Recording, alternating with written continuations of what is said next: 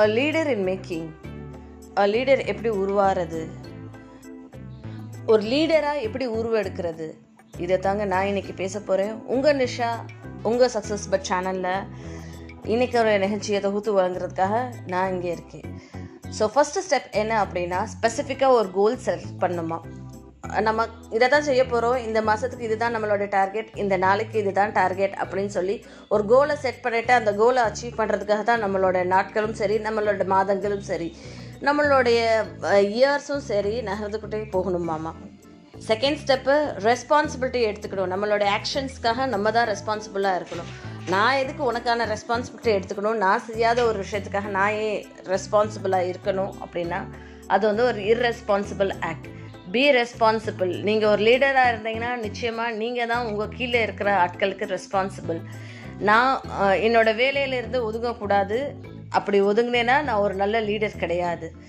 So be responsible and be a successful leader next ஒரு winning ஹேபிட்டை நம்மளாக form பண்ணிக்கணும்.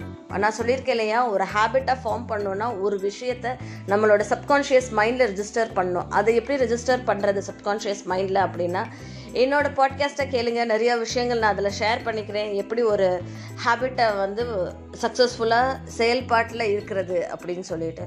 ஒரு டுவெண்ட்டி ஒன் டேஸ் அந்த லூப்பை எப்படி ஃபார்ம் பண்ணுறது அப்படின்னு சொல்லி டீட்டெயிலாக சொல்லியிருக்கேன். Please listen to it next வந்து don't be afraid of failures தோல்வியை கண்டு துவண்டாதே. அஹ் அப்படின்ற பயம் இருந்தேன்னா நம்மளால் நெக்ஸ்ட் ஸ்டெப்பே நகர்ந்து எடுத்து வைக்க முடியாதுங்க. எனக்கு so be bold enough to deal with failures the next step is open mindedness இந்த வார்த்தை இப்போ அடிக்கடி ரொம்ப யூஸ்ஃபுல் பண்ணுறாங்க யூஸ்ஃபுல்லாக இருக்குது ரொம்ப யூஸும் பண்ணுறாங்க மக்கள். அதாவது எனக்குமே கடைசி நாள் வரைக்குமே கற்றுக்கிட்டே இருக்கணுமாம்மா லேர்னிங் ப்ராசஸ் ஸ்டாப் ஆயிடுச்சுன்னா நம்ம க்ரோவே ஆக மாட்டோம். So keep learning and keep growing அந்த next step is take risk Vadivel சொன்ன மாதிரியே தான் ரிஸ்க்கு எங்களுக்கு ரஸ்க் எடுத்து சாப்பிட்ற மாதிரி அப்படின்னு நினச்சேன்னா ரஸ்க்கு சாப்பிட்லாம் நிம்மதியாக உட்காந்து ஸோ ரிஸ்க்கெல்லாம் எடுங்க அப்பப்போ. ரிஸ்க் எடுக்கிறது வந்து it is good actually a option Eva option பியான்னு சொல்லி துணிஞ்சு இருக்கிறப்போ ஆப்ஷன் ஏ எடுங்க. அந்த ஆப்ஷன் ஏ செயல்பாட்டுக்கு நடத்த முடியலன்னா ஆப்ஷன் பி எடுத்துக்கலாம். ஒன்றும் பிரச்சனை இல்லை. வாழ்க்கையை முதல்ல இருந்து வாழ்ந்துக்கலாம். அதுக்காகன்னு சொல்லி ரிஸ்க் எடுக்காமல் இருக்காதீங்க.